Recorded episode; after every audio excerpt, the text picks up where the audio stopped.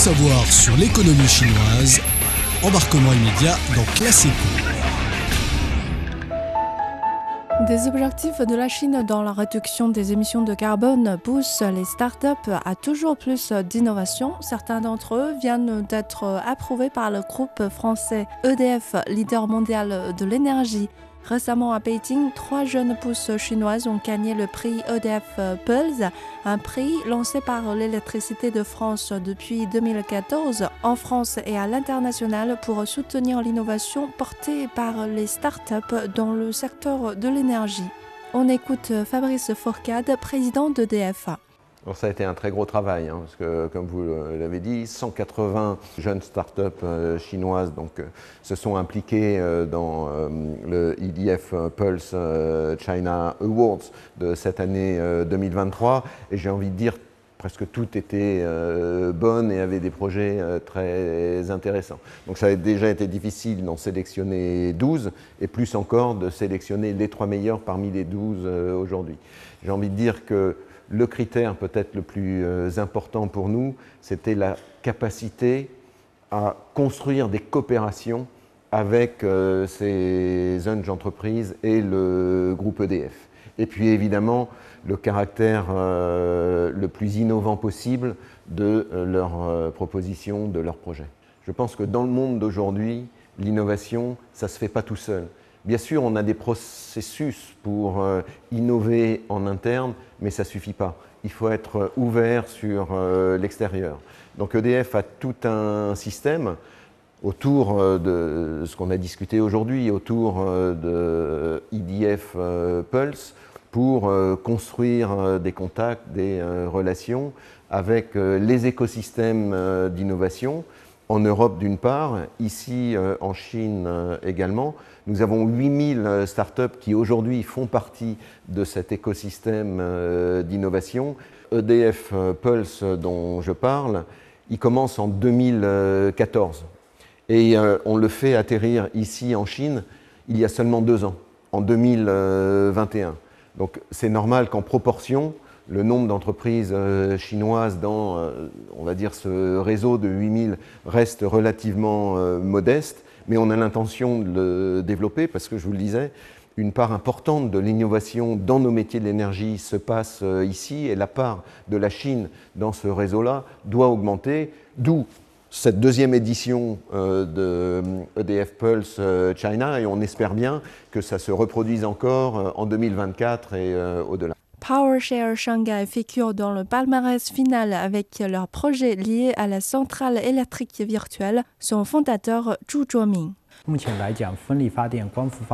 Actuellement, les électricités solaires et éoliennes intègrent massivement notre réseau d'électricité. Nous savons qu'il s'agit des sources électriques intermittentes. Leur arrivée pose donc certains défis à la stabilité du réseau. Une centrale électrique virtuelle permet de stocker lorsqu'il y a plus d'énergie solaire et éolienne que nécessaire.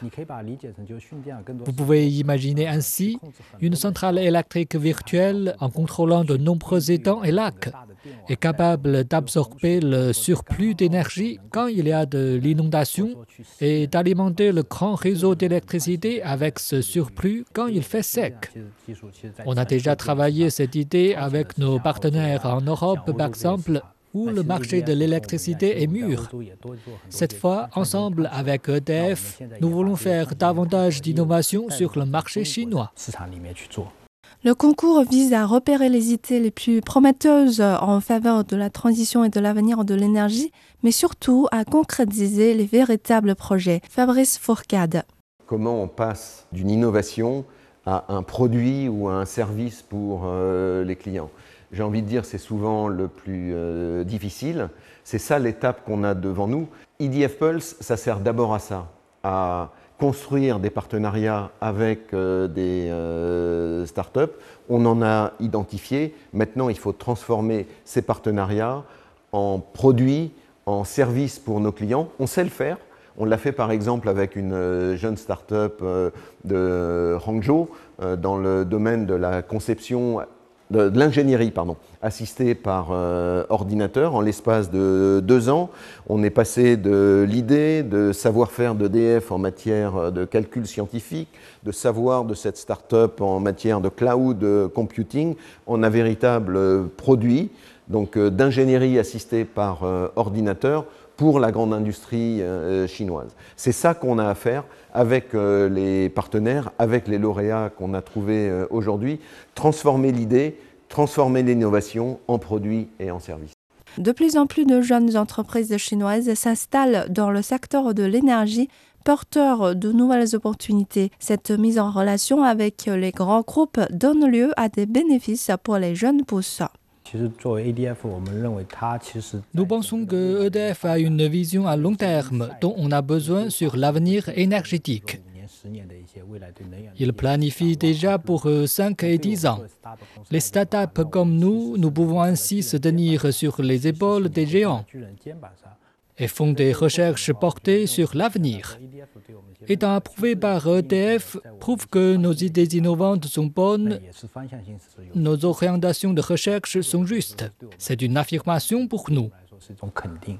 En plus de 100 millions de prix pour chaque entreprise vainqueur, ETF va aussi leur proposer un accompagnement technique et organisationnel et scientifique pendant les huit prochaines semaines pour concrétiser des produits et services destinés au marché chinois, mais aussi au marché international d'ETF.